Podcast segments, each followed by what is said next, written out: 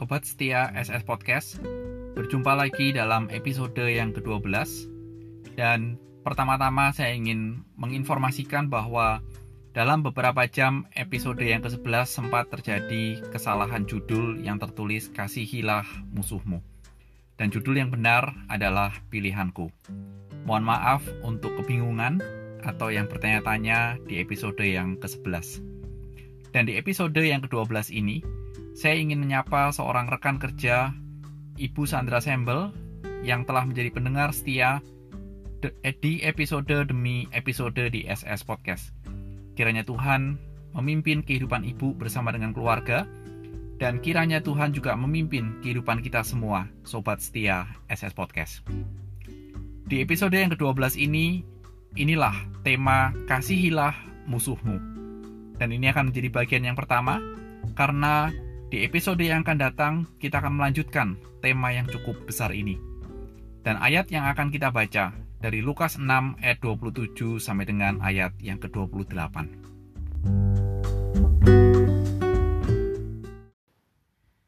Tetapi kepada kamu yang mendengarkan aku, aku berkata, kasihilah musuhmu, berbuatlah baik kepada orang yang membenci kamu, mintalah berkat bagi orang yang mengutuk kamu, Berdoalah bagi orang yang mencaci kamu.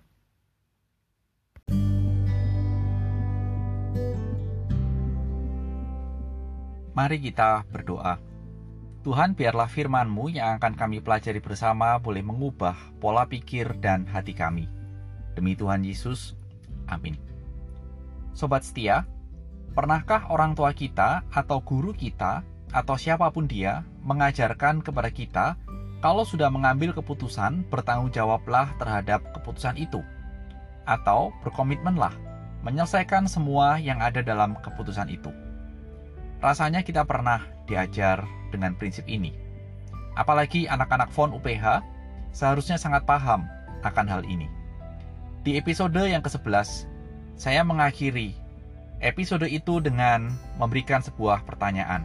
Apa pilihan kita?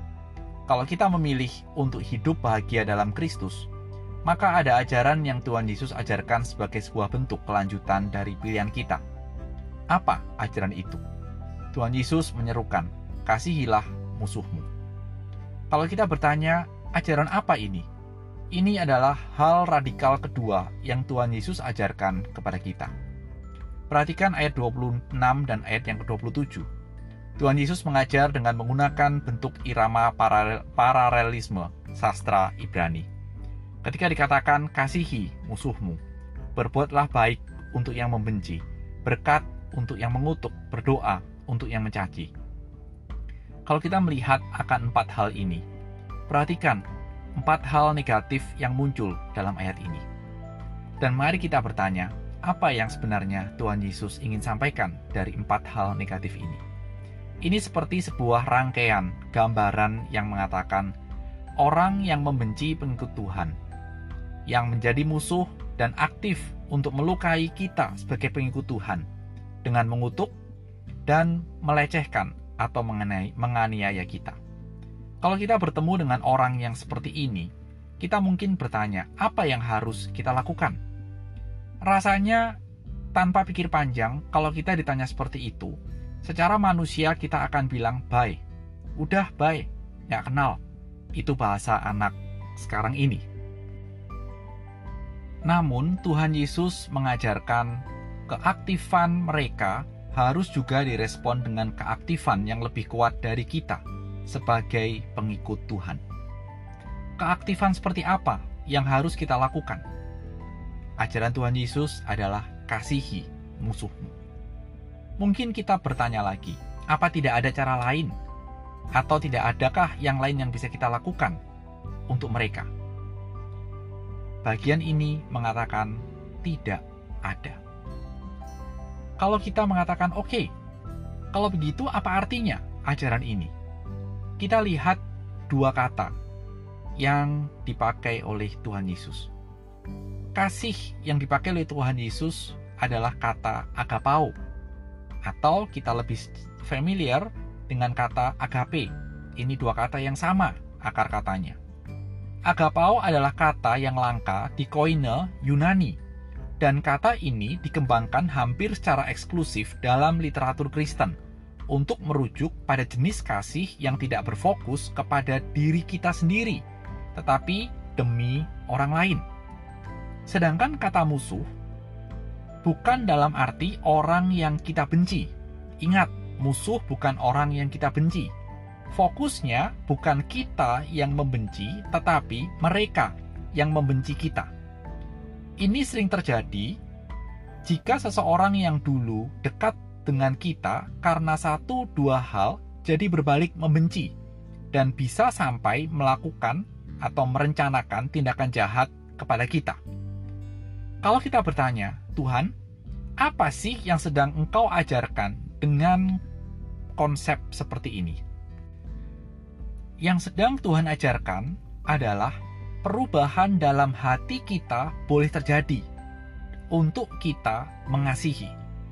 Itulah sebabnya, untuk melakukan perubahan hati dalam diri kita, Allah mengutus Kristus guna menebus dan mengampuni orang berdosa seperti pendengar saat itu dan kita saat ini. Ingat, seruan pertobatan sudah bergema saat itu. Perubahan hati menjadi suatu respon yang sangat diperlukan dalam sebuah pertobatan.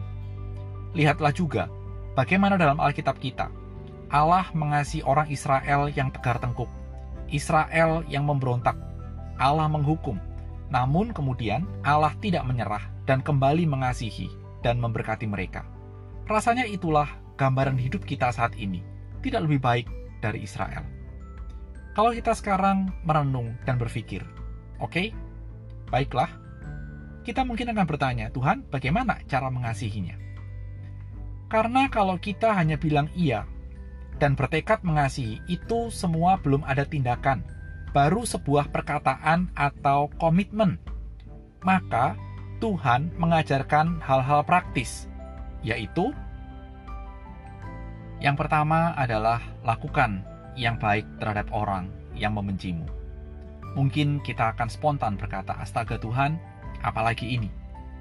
Kita berbuat baik bukan untuk mempermalukan orang yang membenci kita. Namun, sekali lagi, kita berusaha untuk menemukan di dalam hati kita masih adakah sesuatu yang jahat atau yang menghalangi kita untuk mengasihi musuh kita. Sekali lagi, bukan supaya kita dipuji, tetapi demi Tuhan Yesus. Yang kedua yang Tuhan Yesus ajarkan adalah memberkati. Mungkin sekali lagi, instruksi ini, ajaran ini membuat kita terperanggah. Tuhan, yang benar. Kalau kita melihat akan hal ini, tidak ada yang susah di dalam hidup kita sebagai umat Tuhan ketika kita meminta berkat dari Tuhan untuk diri kita atau untuk orang yang kita kasihi. Tetapi bila memohonkan berkat untuk orang yang mengutuk kita, ya ampun Tuhan, berkata pun lidahku keluh. Namun ketika Tuhan mengajarkan hal ini, sekali lagi Tuhan mau kita menemukan posisi hati kita. Apakah ada sesuatu yang sekali lagi menghambat untuk kita mengasihi? Dan ketika kita memintakan berkat, bukankah suatu berkat juga bila orang tersebut bisa mengenal kasih Allah dan mengalami pertobatan? Semua itu sekali lagi dilakukan demi Tuhan. Dan yang ketiga adalah berdoa bagi mereka yang mencaci, atau bisa dipahami pendoa bagi orang yang mencaci kita. Sekali lagi, bagi kita mendoakan keluarga, orang terdekat, gembala sidang kita, pendeta kita adalah hal yang bisa kita nikmati. Tetapi ketika kita diminta untuk mendoakan orang yang mencaci kita, kita akan langsung spontan mengatakan, "Aduh." Tetapi kita perlu sekali lagi menyadari bahwa dengan menjadi pendoa bagi mereka, kita mulai menjadi perantara dan meminta Tuhan memberkati mereka dan menunjukkan belas kasihan kepada mereka. Kita percaya, hanya Tuhanlah yang mampu menyentuh hidup orang yang seperti itu. Sobat setia, ketika Tuhan Yesus mengajarkan hal-hal ini, Tuhan Yesus sedang mendidik murid-muridnya untuk melihat musuh seperti dia dan Bapa melihat orang berdosa.